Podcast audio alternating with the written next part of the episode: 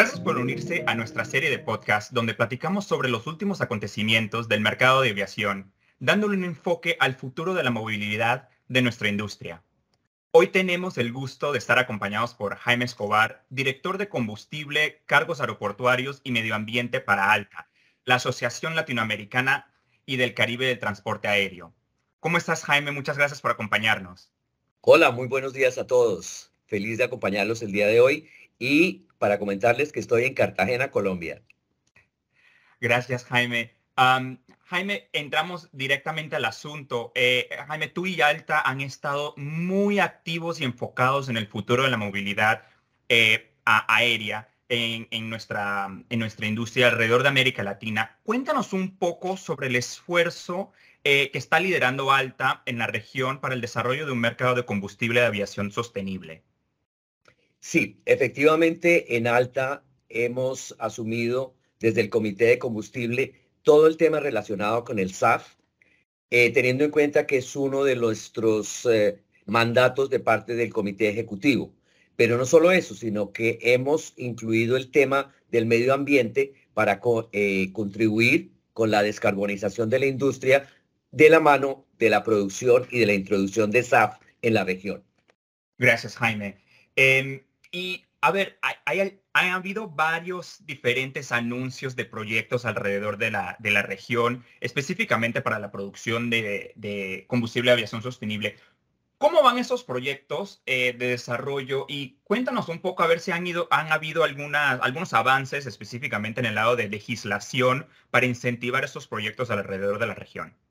Bueno, efectivamente también esta semana recibimos con mucho beneplácito la noticia que nos dio el presidente de la República de Panamá con respecto al nuevo centro de producción y distribución de biocombustibles que se está construyendo en la ciudad de Colón. Eh, van a llamar el proyecto Ciudad Dorada. Está a cargo de una empresa privada, SGP Bioenergy, que piensa eh, producir hasta 180 mil barriles diarios para el mercado local. Para nosotros es una magnífica noticia para la industria, teniendo en cuenta que esta es apenas la segunda eh, planta que vemos que ya empieza a funcionar. La primera que ya va en proyecto es eh, los inversionistas brasileros que tienen una empresa que se llama BS Bios de Brasil, pero que mantienen un proyecto en Paraguay que se llama Omega Green, que también va a empezar a producir a partir del año entrante. Entonces ya tenemos los dos grandes proyectos eh, de producción de SAF para la región en dos países importantes en América Latina. Sin embargo, esto es todavía una industria incipiente y los volúmenes todavía van a ser muy pequeños y estamos mirando otros países donde haya posibilidades de que produzcan el SAF también. Genial, muy interesante esos dos proyectos que mencionas, Jaime. Uno en Panamá, centro logístico para nuestra, para nuestra región eh, con el, y con su punto estratégico con el canal de Panamá. Y pues Brasil, que es la industria más grande aérea eh, de, de, nuestro, de nuestra región también. A ver, entrando un poco más en detalle sobre Brasil, eh, que pues es, es, el mayor mercado, cuéntanos cómo van los avances ahí en términos de cambios legislatorios para, para el impulso de la, de, eh, la turbocina.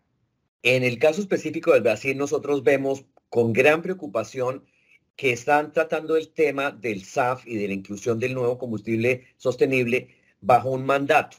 Ellos ya sacaron una ley donde están pidiendo que las líneas aéreas a nivel doméstico, y no sabemos si también incluye a las líneas aéreas internacionales, deben empezar a utilizar una mezcla de SAF para el año 2027.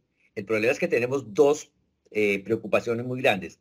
Primero, para entonces no haber todavía los volúmenes necesarios para, de producto para consumir y el precio todavía va a estar supremamente alto. Por lo tanto, nosotros como asociación estamos mirando la forma de que este tema no se trate como un mandato, sino como una posibilidad en caso de que haya suficiente combustible y que sea un precio razonable para poderlo ir mezclando en su debido momento. Genial, Jaime. Em, tal vez vayamos un poco más al norte, al segundo mercado más grande de nuestra región, México. Eh, y a ver, este mercado es, es, particular porque tiene una frontera con, con, Estados Unidos y su frontera con California específicamente es el mayor centro de producción de bioturbocina o combustible de aviación sostenible eh, en el continente actualmente. ¿Qué nos puedes contar sobre ese mercado y qué avances han habido en México? Mira, México está todavía un paso atrás. Ellos todavía no han tomado una decisión, eh, eh, digamos, definitiva de cómo sería el tratamiento y cuáles serían los incentivos para la producción y o importación del combustible sostenible. Las aerolíneas grandes mexicanas, miembros de, Alta, ya han hecho negocios con eh, los grandes productores de SAF en California y van a empezar a consumirlo, pero desde los aeropuertos donde está disponible. Sin embargo, en México todavía no va a estar disponible. Entendemos que esta empresa ya está hablando con el gobierno de México, pero ellos todavía están muy atrasados en legislación e incentivos para que, la, eh, para que venga a, los mercados mexicanos la posibilidad de utilizar el SAF. Genial, Jaime. Y a ver, ¿algún otro país de la región que tenga algún avance? Eh, tal vez eh, en, de la mente me viene la República Dominicana o Costa Rica, que han hecho algunos sí. avances en ese sentido. Exactamente. Nosotros eh, como Alta hemos seguido muy de cerca los desarrollos específicamente en República Dominicana, donde ya hay un marco regulatorio, hay unos incentivos para que vengan inversionistas a crear nuevas plantas de, de producción. Lo mismo en Costa Rica, estamos ya en contacto con el nuevo gobierno que lleva apenas dos, tres semanas. Afortunadamente hemos visto que han nombrado en puestos claves del gobierno personas capacitadas que son ya conocidas por alta y estamos eh, haciendo una ronda de reuniones en la semana del 20 de junio para tratar de que el nuevo gobierno también asuma como propio el tema de eh, la introducción del SAF como parte de la política pública del país que está siempre pensando en el turismo ecológico, el país verde y todo lo que tiene que ver con la industria de aviación, que está muy ligada con el turismo y toda la, la, cadena eh, económica del país. Genial, Jaime, muchas gracias. Eh, hemos mencionado algunos países que, digamos, son, están al frente de, esto, de estos nuevos cambios de la transición energética y pues algún, muchos de nuestros países todavía no están, no, no, han llegado a ese punto. ¿Qué, en tu opinión, qué debería ser lo primero que un país debe hacer eh, caso quiera ofrecer bioturbocina combustible de aviación sostenible en sus aeropuertos? Bueno, definitivamente los países como lo está haciendo Colombia, todavía muy tímidamente sacó una ley eh, de, digamos, de incentivos, pero eh, lo que necesitamos es un marco regulatorio claro y eficiente para que haya importación del producto mientras haya una producción local. Y el segundo punto importante es que el gobierno entienda que sin un incentivo directo tributario a la producción y comercialización del producto va a ser supremamente difícil que las empresas se, se interesen en invertir en el país en este tipo de actividades.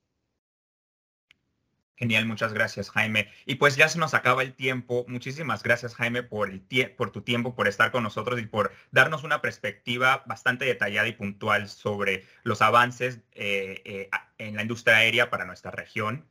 Y aquí concluimos eh, esta sesión del podcast para Bioturbocina. Argus es el líder en los mercados de biocombustibles y carbono. Publicamos precios para combustibles de aviación sostenible alrededor del mundo con marcadores en Europa, Estados Unidos y Singapur. Para más información sobre nuestra cobertura de mercados e índices de precios, no duden en contactar a un miembro de nuestro equipo. Saludos y hasta la próxima.